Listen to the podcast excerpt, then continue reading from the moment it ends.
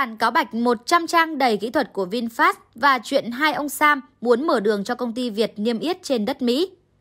Sam Van, cựu giám đốc sàn chứng khoán New York và Louis Nguyễn, chủ tịch kiêm tổng giám đốc Saigon Asset Management đang ấp ủ kế hoạch làm cầu nối cho các công ty Việt Nam muốn huy động vốn và niêm yết tại Mỹ. Nhưng rào cản chính lại đến từ tư duy của các ông chủ doanh nghiệp Việt, liệu họ có thực sự muốn tiếp cận thị trường tài chính phát triển và minh bạch bậc nhất thế giới. Trong chuyến bay kéo dài 6,5 tiếng từ New York về California, Louis Nguyễn đọc hết hơn 100 trang cáo bạch F1 của VinFast. Đó là một báo cáo hết sức kỹ thuật và nó khiến ông phải cảm thấy wow. VinFast đã thực sự nghiêm túc với câu chuyện niêm yết cổ phiếu trên đất Mỹ và họ cũng bỏ ra rất nhiều tiền. Tập đoàn VinGroup, các công ty liên kết và bên cho vay bên ngoài đã sử dụng hơn 7,5 tỷ USD để tài trợ chi phí hoạt động và chi phí vốn dự án từ năm 2017 theo nội dung bản cáo bạch. Vừa đáp xuống California, Louis lập tức gọi cho Sam Van. Tôi nghĩ chúng ta có thể hợp tác. Nếu VinFast thành công, nhiều công ty khác sẽ làm theo, Louis đã nói như vậy. Việc VinFast không niêm yết thành công quá khó tin với Louis thời điểm này. Khi bạn đã đi qua hơn nửa đường, bạn sẽ đi tiếp, CEO Sam nói. Cuộc gặp của hai chuyên gia tài chính ở New York. Văn phòng công ty Louis Nguyễn đặt tại tòa nhà Sunqua, đường Nguyễn Huệ, thành phố Hồ Chí Minh. Làm việc giữa trung tâm phố Wow Việt Nam, công việc của Louis hiện nay là tư vấn chiến lược cho các khách hàng doanh nghiệp. Louis có kinh nghiệm dạn dày trong ngành tài chính. Người đàn ông Việt kiều từng làm việc cho cả Apple lẫn KPMG Mỹ những năm 90 của thế kỷ trước. Sau đó ông tham gia ngành đầu tư mạo hiểm VC, chinh chiến ở thung lũng Silicon, nơi tập trung những bộ não phi thường và cũng sôi động nhất trong lĩnh vực khởi nghiệp công nghệ toàn cầu. Năm 2003, Louis về Việt Nam lần đầu tiên sau hàng chục năm. Ông trở thành thành viên sáng lập của IDG Ventures, quỹ đầu tư tập trung vào công nghệ đầu tiên trong nước. Sau đó Louis có 2 năm làm việc ở Vina Capital với tư cách là giám đốc quỹ đầu tư mạo hiểm DFG Vina Capital.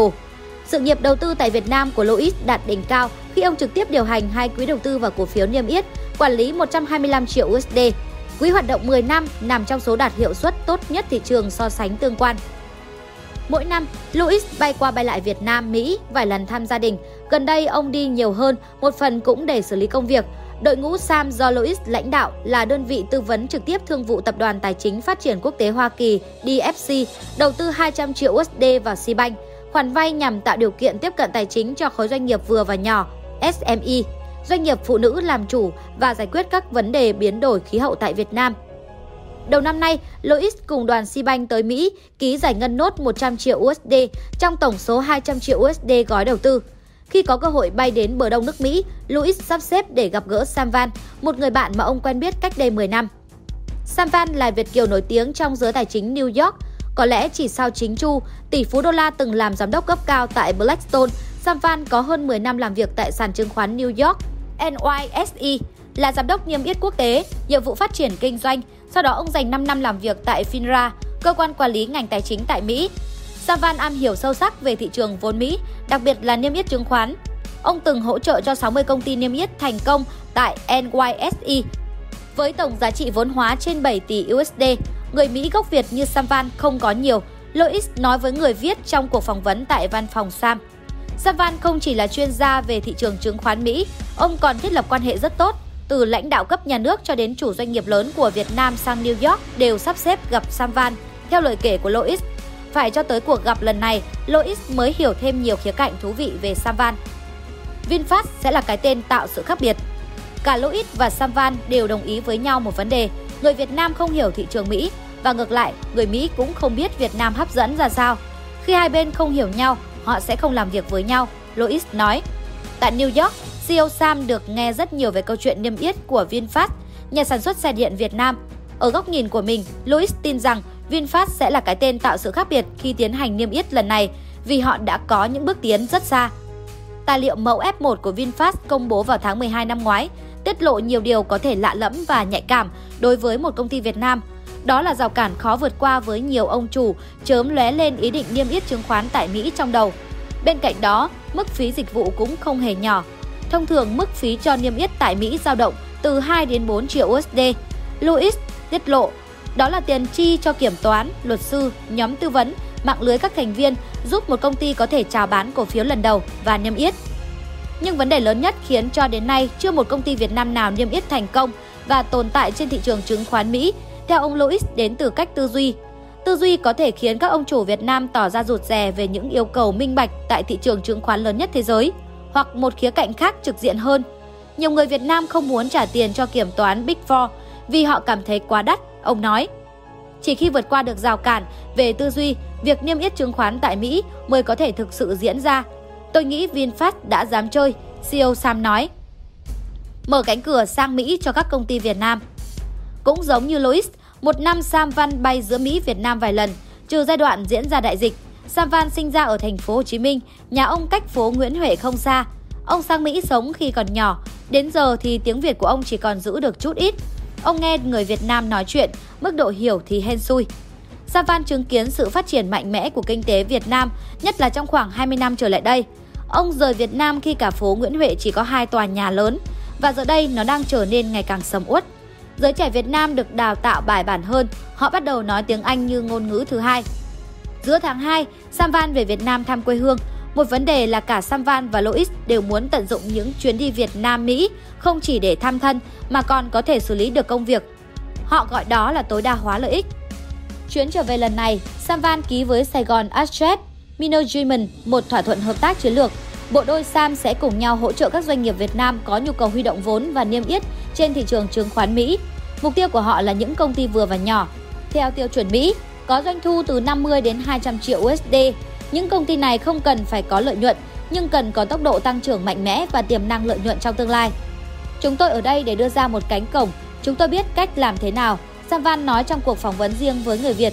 Louis và tôi có thể vạch ra cho các công ty một lộ trình đúng để niêm yết tại Mỹ.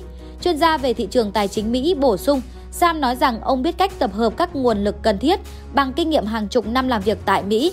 Bản thân ông cũng đang điều hành một công ty riêng cung cấp giải pháp niêm yết quốc tế từ năm 2018, Delta's Investment Advisor Limited. Ở Việt Nam, Louis và Sam sẽ lo phần việc. Văn phòng Sam là nơi tiếp nhận hồ sơ, họ có thể tiếp tục và tư vấn một cách gần gũi với khách hàng. Khi các công ty phát triển đến quy mô lớn, thị trường vốn trong nước trở nên quá nhỏ bé. Ở Việt Nam, các trường hợp như VinFast, VNG, Tiki, CrowdX là ví dụ minh chứng rõ ràng, không chỉ là vấn đề có lãi hay không để đáp ứng điều kiện niêm yết. Khi một công ty cần huy động hàng trăm triệu USD cho đến tỷ USD, họ cần đi ra các thị trường vốn quy mô hơn, cá lớn không thể vẫy vùng nơi nước cạn.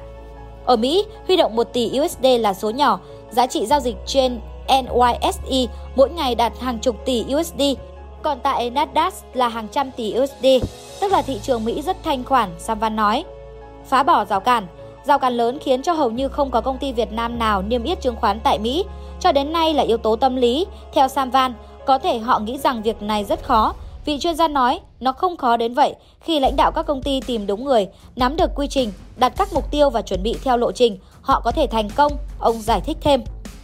Dù vậy, cả Sam Van và Louis không cho rằng mảng tư vấn cho doanh nghiệp Việt Nam huy động vốn và niêm yết trên đất Mỹ là con gà đẻ trứng vàng.